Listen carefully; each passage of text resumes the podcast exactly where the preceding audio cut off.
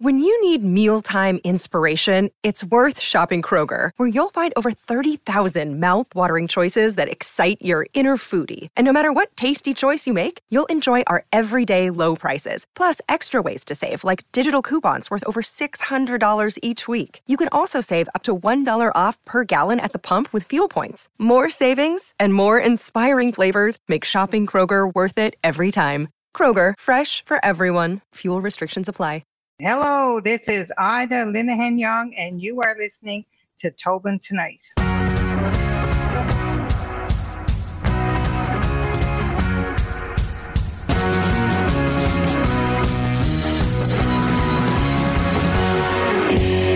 So, Ida, my very first question for you is, how are you? I am pretty good, I have to say.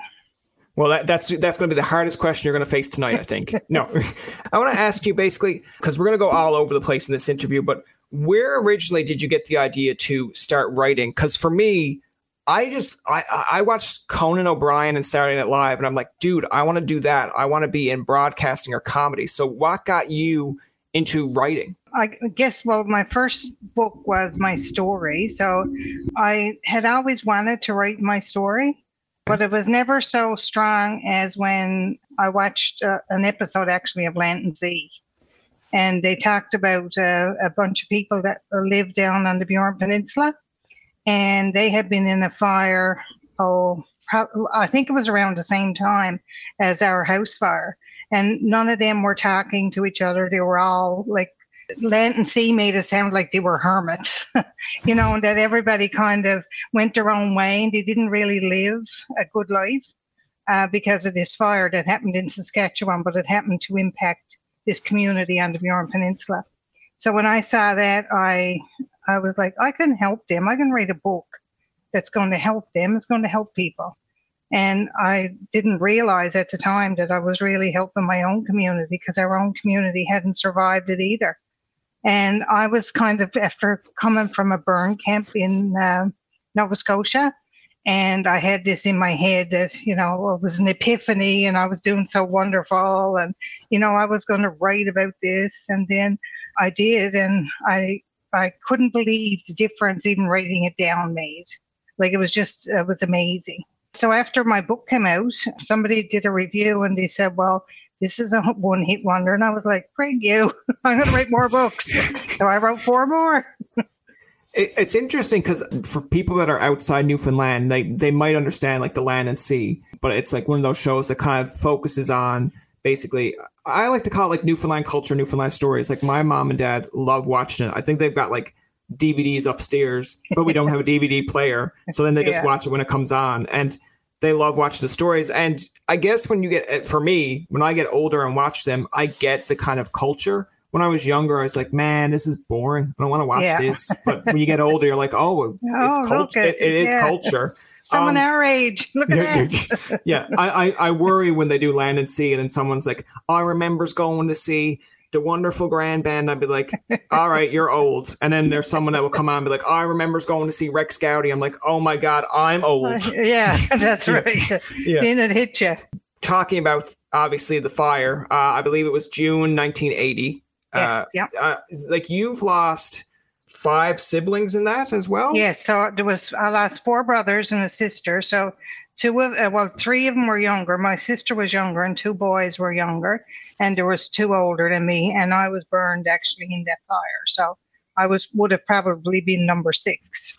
Okay. How old were you at this time? I was 15. Oh, wow. I mean, yeah. I know, like, again, you wrote about it in your book, and people, you know, can go out and buy the book and read about it. But like at 15, you're losing family members. Like, how did that make you, like, how did you cope with that? I think the hardest part about being burnt at 15 was being 15. Yeah. Because, I mean, losing siblings was really difficult, but being burned at 15 even, I think, made it a little bit harder. And that I don't mean that to sound like selfish or anything else, but I think it's harder on a person when they're that age for something like that to happen to them. because you're already going through so much at 15 anyway. Like, yeah, I mean, like 15 is a hard time anyway. Like your hormones are kicking in and you're starting to notice boys and you're starting to notice yourself. And then all of a sudden, like all that's taken away. And I mean, I went from a family of 10, like there was 10 siblings in a big house going nuts all the time, and went home and was only mom and dad, and like a different house was being built, and there was a plot of ground in the graveyard that was scraped clean, and like everything was just different. So I came from like within the matter of 2 months, like everything changed. I didn't have not one thing of my own from the past, right? So that was really difficult. How many of you are still left? So there was 5 and 5. So 5 lived and 5 died. And like, so, do you find at times, like I guess now, obviously getting older, like you're obviously going to miss the other 5, but do you find it at least somewhat comforting that you're not going through it by yourself? Like you have other siblings here that went through the same process. We did all go through the same process, but we all went through it by ourselves. Okay. So like when I wrote my book, like it was 27 years later, and it was the first time that any of us actually ever talked about how the fire impacted us. Because back then you didn't talk about anything, like it was, and people even in the community, when I went to write the book, like I had to ask questions because of course I wasn't there, right? Like I was burned and I was just taken away. So I wasn't there for any of it. And when I was asking questions, like people couldn't talk to me. My uncle couldn't talk. People just wouldn't talk. They were like, no, we couldn't talk about that because we were afraid we'd make somebody cry. And like, you were told, like, don't you go bring that up. So because nobody was bringing it up, there was nobody talking about it. So then because nobody was talking about it, we didn't talk to each other about it. So basically the book kind of brought us all kind of a little bit back together because we were all kind of siloed, like in our own little world, I guess, of hurt. That's fair. I think it's interesting because I think in like the culture that we live in now, there's more people that like want to talk. Like, yes, obviously there's still people that says like, no one's going to listen to that. Don't talk about it. But I feel like it's a little bit more open. Like I know it's 150,000%. Like I know that morning there was one young fella, he was my age. He was in my class and he was there like throwing buckets of water on the fire, and his father said, like, you better go home, the bus will be down in a few minutes. And he had to go home, get dressed, get on the bus and go over and write exams. Like in today's world that would never happen. No, there would be like there was a whole class of grade, like it was brutal. There was a whole class of grade 11s. My brother was in grade 11, and there was a whole class of grade 11s wrote their exams, and they didn't know if he was alive or dead. Like they were like, he wasn't there. And they knew there was a fire, so they didn't know if he was alive or dead, right? So, I mean, like today there'd be all kinds of counselors running at the school, and, it was just, it was like nobody talked about it and nobody did anything at the times. Because I kind of look at it from the standpoint now. I know it's a different scenario, but like when I'm comparing it to almost like mental health, like back in the day, and it's kind of a two-way street for me because it's like, I grew up in the 90s where it's like it wasn't really talked about, but I'm sure there's actors and actresses out there now that will gladly talk about it and say, listen, this was going on way before then. But now when you see so much of it being mental health and awareness of that, you're like, well, that's good. But on another side, you're kind of like, all right, like ease up a bit because I don't know if this is mental health that you're talking about or if it's just you're going through a situation that's tough. So true, because like people are so eager now to wear a label, because if you put it on Facebook like that, you're depressed, everybody's, oh, you poor thing. But like that only lasts for so long. And then people are like, well, yeah, hurry up and get over it. Like we don't want to be hanging out with you, And like it makes it hard on the people that are really going through something. Yeah, because they see that, and then they think, well, geez, that's a person that I could have confided in, but now I don't feel comfortable confiding in that person. Yeah. And like I'm really not knocking mental health off. Oh, no. I wouldn't. But there are people that, like, oh, for every little thing, they're, it's mental health. No, it's not. You're, you're having a bad day. Yeah. That's it, right? I've come to realize that, like, there's points and places that you can kind of somewhat joke about. Like I like sometimes to say to people, if they ask, like, are you depressed? Or I'm like, listen, I'm depressed, but I don't think I'm like, there's something mentally wrong there. It's just like, I'm sad because this is the reason. I can say that. There are times that I'll make a joke about my OCD. Not that I've diagnosed with OCD, but it's like, I like things a certain way. But if someone ever came to me and said, listen, OCD is actually pretty severe, I'd be like, you know what? You're right. I'm sorry. But this is just my way of making a joke at it. But it's not making fun of them at any point. No. Right?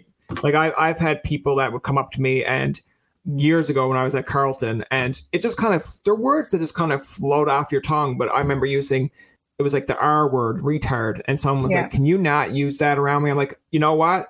I didn't mean it that way, but sure, around you. Yeah. And in the future, I will try my best not to, because it is, some people take it the wrong way. It's like, I take the word, not that I'm overly sensitive about it, but when people say disability, it's almost like, okay, when they put a light on of, well, he's disabled, he's not able to do anything. I'm like, no. Now you're taking it the wrong way. Taking it to the limit. Yeah.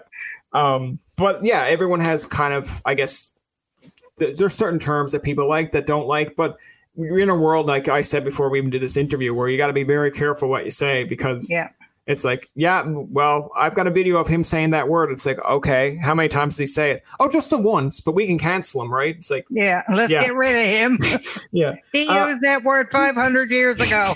Yeah, exactly. The other thing I want to talk about as well is, now when you were mentioning about getting the review and someone was saying kind of like it was a one-hit wonder, I like that actually, because were you more or less driven to show that person, like, listen, don't call me a one-hit wonder. I'm going to keep on writing more books. Or was there something else? So when you wrote the first book, you're like, I actually like doing this, so let's keep doing this. I think it was a little bit of both, but I don't think I had to, like, to me, I have, like, I don't believe I'm a writer still, right? Like, I write books, but if someone says you're an author, I'm like, yeah, okay, I am. So, like, I still don't believe it, actually. There's times I'll be like, no, like, that's not me. But yeah, I think I always liked writing. Like, even in high school, I'd write poems and, you know, I'd be writing little short stories, and I'd write entries to send to the Herald. You know, when you were 14 and 15, you wanted to see yourself in the Herald and things like that. So I think I was always a writer.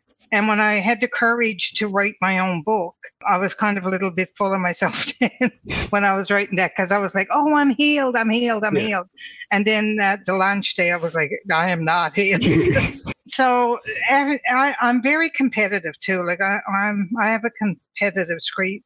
Don't ever tell me I can't do something. Like, if someone said you can't be the prime minister, and I had even a little tiny bit of an inkling that I could, like, look out, because I will be. I like that, though, the answer there of more or less like being driven, because I feel like when it's almost counterproductive, because when someone says you can't do it, it's almost like you would think that it's supposed to deflate you, but then it doesn't. But then when someone says you can absolutely do that, you're like, no, I can't. And it's like the opposite, where it's like, well, they think I can, so no, I'm not going to. Or then you have to do it like super, you know, haloed, because they expect you to do it, but when they don't expect you, then like, and you surprise them, it's like, oh, she could do it. The other thing that I thought was kind of interesting with your remark there was when you were saying that when you were writing it, and then the day that was published, you were like, oh, like you thought you were healed, but you're not healed. I've read, and people have told me, like, when you feel like a bit of anger or rage, or whatever, like, you know, start writing and then pretend that you're going to mail it to someone, because that takes pretty much all the level out, rather than in the world we live in now where you can still like send a text message instantly. Like, you have to spend time writing. Yes. Did you find, like, during that writing process that there was some healing or something, like it was getting it off your chest? Well, I can tell you that from June 19, 1980 until September the 7th, 2014, every single day, if I could pick out any second of that fire, like any second, you could say, well, you know, what happened 10 seconds and I could tell you. But now that, like, after I published a book, sometimes I have to go back to the book to see. Right. So like almost 40 years of it. And I could, you know, like after I wrote it down, now I'll be like, oh, yeah, that happened. And I have to go back to the book, actually. And so, I mean, yes, if you write things down, there is a healing in writing. Yeah, because I feel like especially over time, like, I mean, I've graduated university maybe, I want to say 4 or 5 years, but like, you know, you'll hear stories of like, remember that night when we did this, or remember that, and like, sure, from a year when you left to 2 years when you left, you're probably like, oh, it's still vivid. But over time, whether like you make up stuff to make it sound better, or you make up stuff that you're like, hey, that this is how I remember it. Yeah, yeah. And then someone has to like be the in between where it's like, actually, this is what happened. You're like, oh, okay, not as bad as what I thought, but that's not how I remembered it. But yeah, like books are great in that aspect. Now, besides this book, you've written other books like Being Mary Rowe. The Promise, The Liars, The Stolen Ones, which is the most recent one. Yeah. Yeah. But I like that you said that you don't think yourself as an author, but when you get accomplishments like winning I think it was like a silver medal for the last three, how do you like really take that? Because it's basically someone gratifying you as saying, this is good. Like, we're reading it. Yeah. When I received it, first I got an email saying that I was the winner. And so I sent a message to somebody who's a publisher, and I was like, is this a real thing? Like, did I read? Like, is this a real award, or is it something that you kind of buy? So, like, you pay for an award. And he came back and he said, no, he said, like, that is a big thing. I'm like, oh my God, well, I want a big thing. So it was kind of surreal, but still, I don't know. Like, I guess you'll always second guess yourself no matter what you do. Yeah, I guess there's like kind of like a little bit of a humbling experience to it. Like, you know, when you win an award and you're kind of grateful for it, because in terms of, to compare it maybe to an author to a podcast, like if someone came across my podcast tomorrow and said like, oh, this is like a great Newfoundland podcast, there's a part of me that's like, well, that's nice. It's like, it's nice to be noticed, but I don't really see myself as a podcaster as much as more of, and I think, you know, kind of relating it to any Newfoundlander, it's just the storytelling. It's just having a conversation with people. You do it in the form of books. I do it in the form of interviews. Do you think it's kind of, I guess it's a little bit of a loaded question, but do you think it's kind of an easier aspect being a Newfoundlander, where I know that you kind of mentioned the bio that it was your father and grandfather's like storytelling aspect that kind of got you a little bit into writing as well. But do you think just being a Newfoundlander in that sense kind of helps as well? Because we're really good storytellers. Yeah, for sure. But, you know, like the art of storytelling and writing is two completely different things. Right? Like it is actually two separate identities that you have. You are a writer, but you're also a storyteller. If you were in the storytelling circle, that's what you'd think. But like from being able to tell a story, I guess I do it through my writing. So like there is technically a difference. Like if I went looking for a grant for storytelling, I'd be told, like, you're not a storyteller, you're a writer. So, like, go away. Yeah. I want to ask you now, because I actually do see some of the books that are displayed in the background there. What made you change into, I guess, doing more novel-based books? I think it was my grandmother, if I could, like, really pinpoint the place. I was always in awe of my grandmother. Like, she didn't leave North Harbour for very long. Like, she left for a little bit, but she lived her life, a happy life in North Harbour. And like, if anybody looked at her, they'd say, well, you must have had a good life, but how would you know? You know, like when we look at the amenities we have today, like if we were all destitute now and put back in 1900, I don't know that very many of us will be able to live. Like, I don't know. No, seriously, I don't think we'd be able to survive, right? So, like, just the matter of being able to survive, like, all the books that are written from the 1800s, like, even back in them times, they were written about men and, like, what men could do, and men going to war, and men doing this, and men in politics. But there was nothing really about the women that were behind them. So I was more interested from my grandmother's perspective in what she would do if she was behind somebody. Yeah, that's a fair point. I kind of laugh at it because it's like when you look at like the generational gap between people, like within the last few weeks, could have been the last few days, it was like when Facebook went down. And like, I'm sure it's going to happen again with Facebook, Instagram. And I was just sitting there and I remember if we were younger, and MSN didn't work, I was like, all right, like I'm just going to go down to my buddy's house and see what he was doing rather than message him. But like now it's almost like you get so accustomed to it where you're like, So these things are down. Social media is so unsociable, right? Yeah, so it's like these things are down. How am I supposed to connect with people?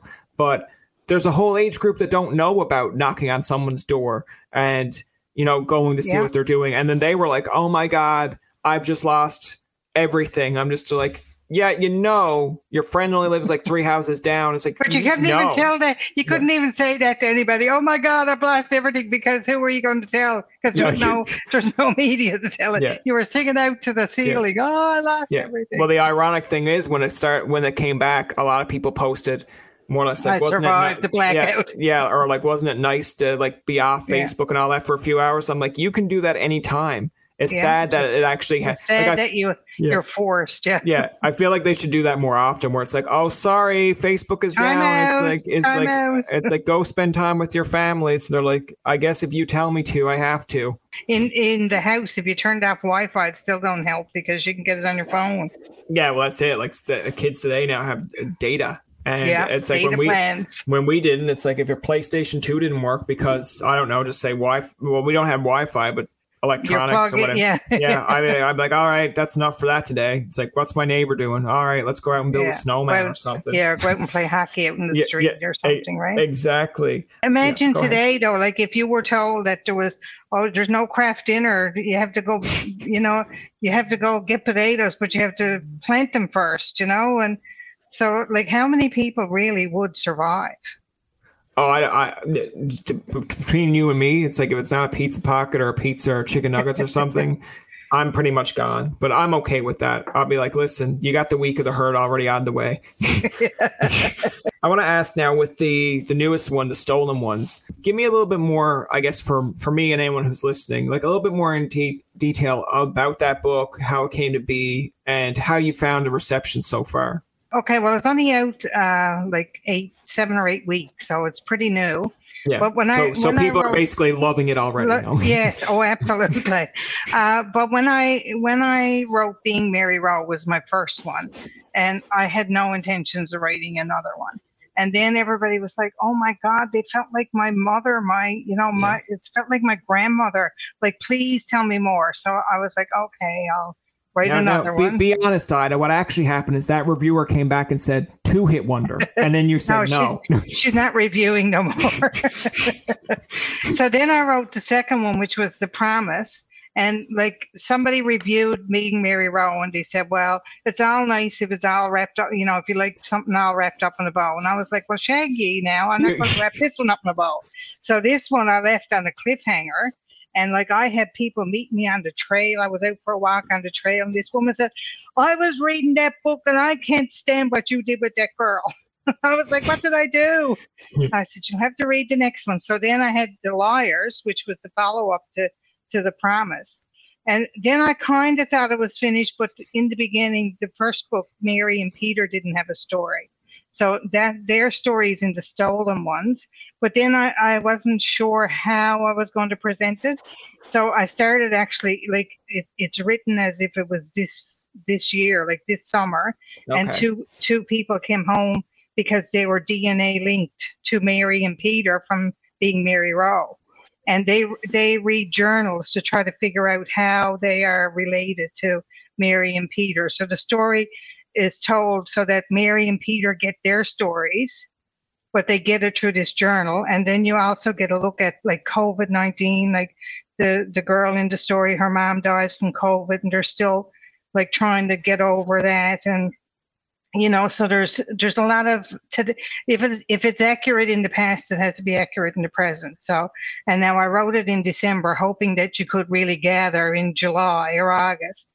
And we could kind of, so it makes sense, like that it matches sort of today. Now, like, are these based on actual, like not that you're going to actually give them the names of these people, but is it based on more or less fiction, or kind of like you're creating it as it goes? Like you're kind of creating the whole atmosphere, or are they based on experiences that you've had? Well, some of them are experiences, but a lot of it is on history itself. Okay. Like, say, for example, in The Stolen Ones, Mary and Peter, who are like in their journal, they go to Fox Harbor in 1900. And in 1900, 2 children disappeared in Fox Harbor, were never seen or heard tell of again. Like their parents went to their grave without knowing what happened to their two children. They went off to get rabbits in the woods and didn't come back. And 40 years later, somebody confessed to the murder, but the mom and dad were gone then. So I bring that into the story. Like Mary and Peter go to, Fox Harbor to deliver her baby, and the two children are gone and they're out looking for the children. So I always try to put like historical truths, I guess as truth as you can get it, in the story. And like another example was a man from Point Leamington was buried alive in the war, like in World War I. And his thumb moved, and someone saw it while they were burying him, and they pulled him out of the grave. So, like, I incorporate that story into this book too. So, like, all the books have real facts from Newfoundland in them. I mean, the characters are not real. I mean, it sounds like a great book for Halloween. Like, and writing all these. And the last three novels and your own kind of story, like what kind of things excite you about writing? Because like I sometimes you hear people get writer's block or they get stuck. Like, have you ever experienced that, and how do you get past that? I don't know if I had writer's block during, like, the pandemic was a perfect time to write. Like I could have churned out 10 books because what else were you going at? You were sitting home.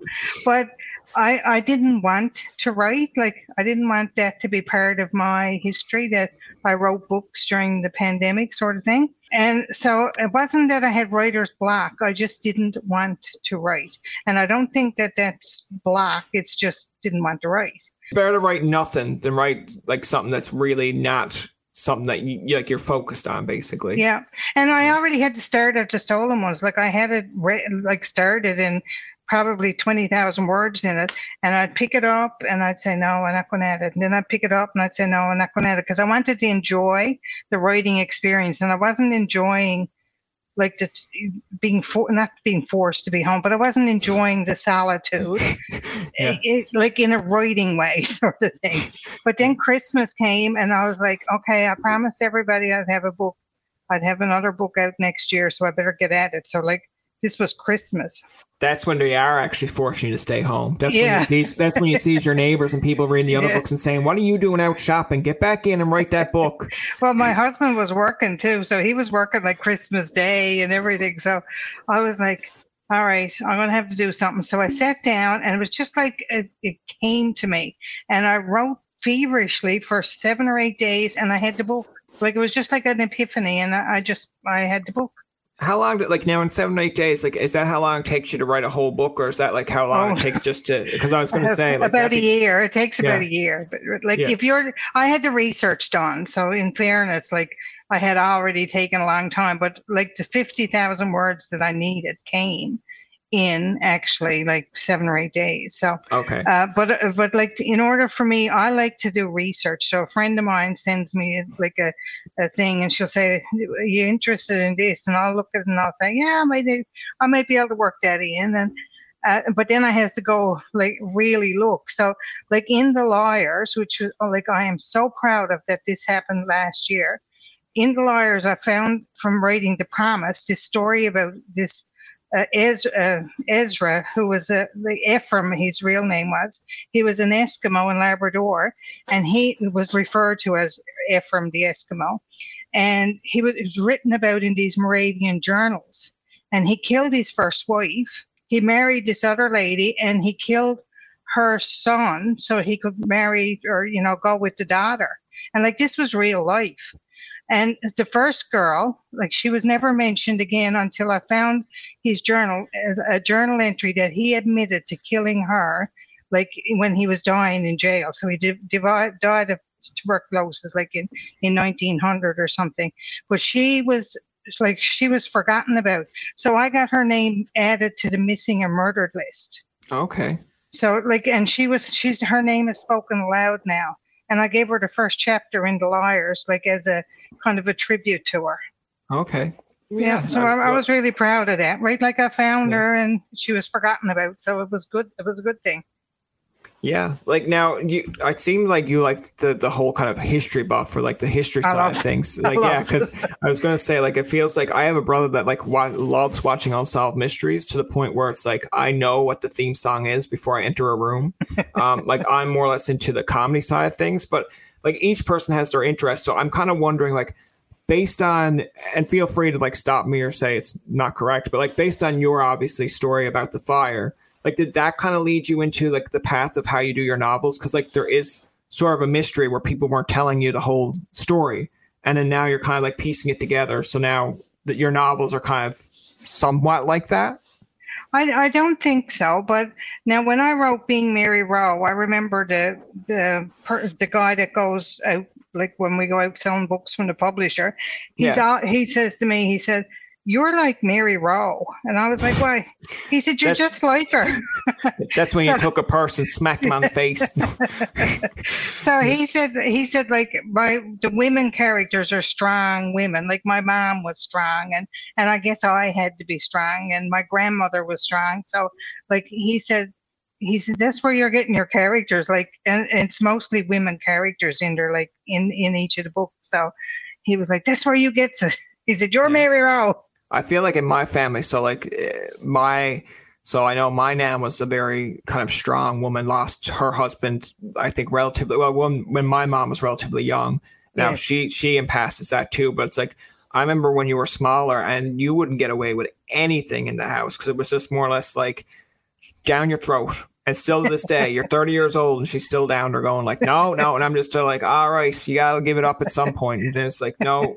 And it's funny because there are obviously the flaws that you like about people. Like I get sometimes when people say, "Jesus, he's some strong-witted," or he got some strong head on him. And I'm just like, good. And then there's other people like, "I want that on my team."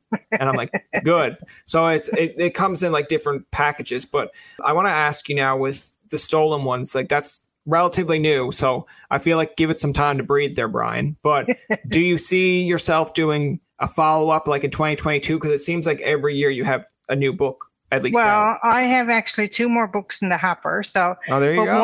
One of them is my mom's story, so I'm halfway through that. But like when I'm writing my characters, so I like to be like, when I was writing Being Mary Rowe, I was Mary.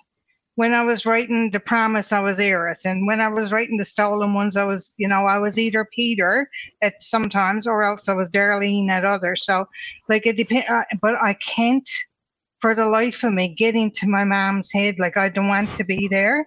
So, I mean, she lost 5 kids, right? And like she had a hard life. So I don't want, I can't get in there. Like, and I find it really, really hard.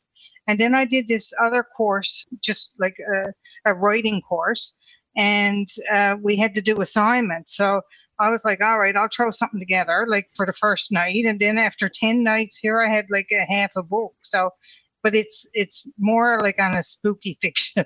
It's not on any kind of a like historical thing. It's called speculative fiction, which is kind of just like, not real life, but a little bit on the other side of the realm. So I'm going to do that one too, but I don't know if I'm going to be Ida Linehan-Young on that. I might be just I.F. Young or something. I don't like, because I want to write more historical fiction and memoir, and I don't want to kind of associate one with the other, because people might say, "Oh, like she's gone off her head now. I'm not going to read her anymore."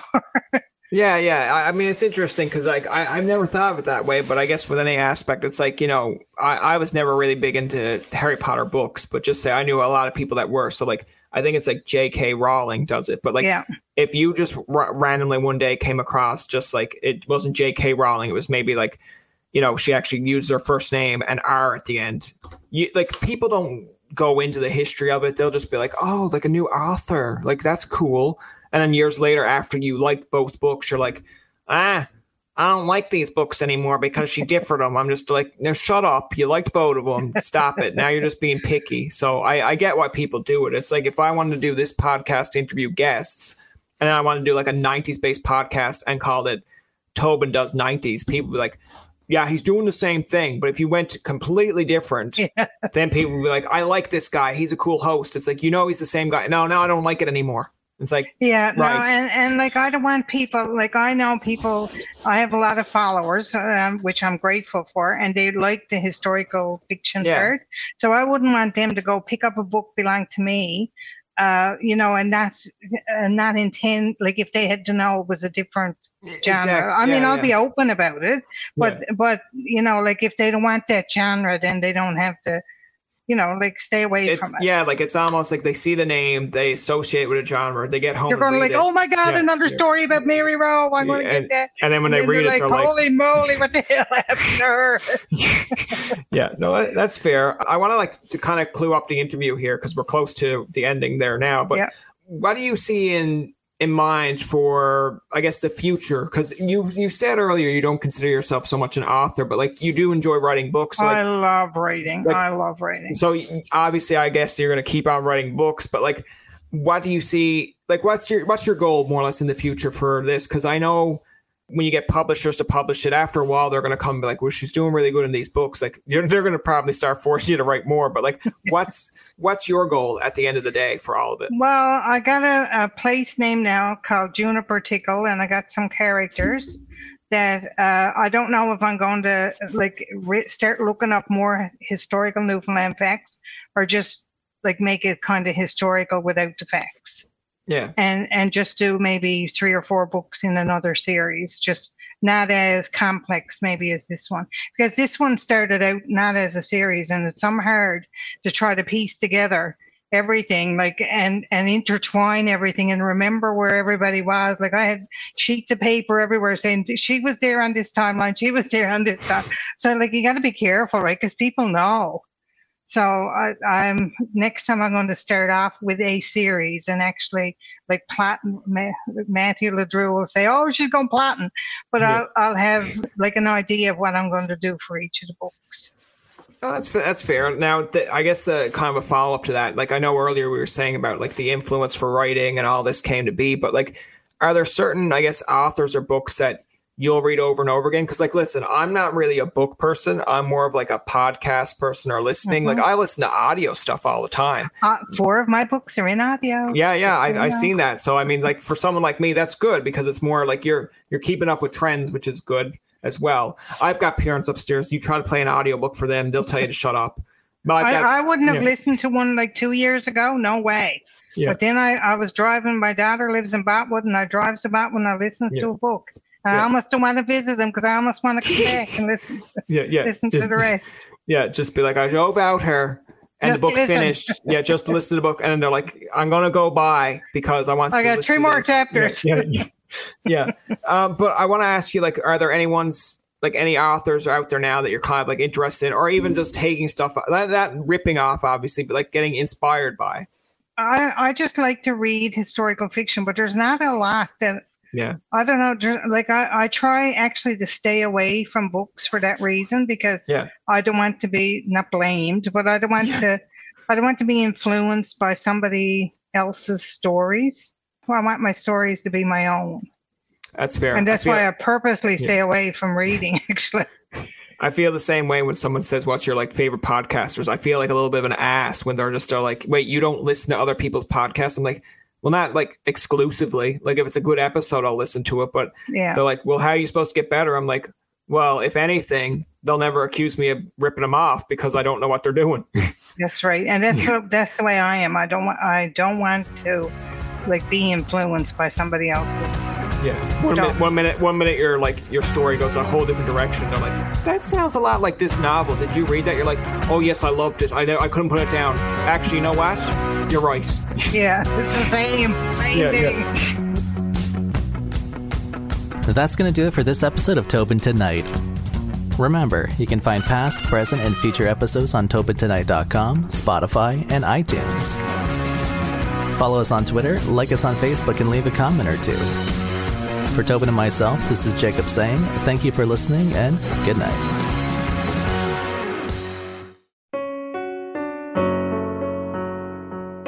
Hey listeners, I'm Christy. And I'm Melissa. And this is Buried Motives, where we dig deep into the details of some of the most gruesome dirtbag murderers. She said she enjoyed hurting things that can't fight back. And that is a disturbing view into the mind of a murderer and such a dirtbag. Yeah, that's not even strong enough words. This is totally a recipe for disaster. And not to justify whatever is going to happen, but you can totally understand and see how this would be in the works. If you were only to look at what she did later on and not know any of that history, she would appear like off the wall crazy. Oh, 100%. Because we're not even close to getting to the end yet. But you can just see this pattern and all this kind of stuff developing in her, which is what we're here for. We're digging deep. Join us each Thursday as we unearth the dirtbags that live among us and the motives buried there. Hope you join us as we exhume the truth. Hi, this is Candace Sampson, the voice behind What She Said. My show is your destination for stories that not only entertain, but also educate and empower. Every week, I spotlight strong female voices from across Canada. Women who are changing the narrative and driving change. Don't miss out on these inspiring episodes. Subscribe on Apple, Spotify, and Amazon Music, or head over to whatshesaidtalk.com. What She Said can also be heard on blasttheradio.com, Mondays at 5 p.m. and Wednesdays at 7 p.m. That's blasttheradio.com.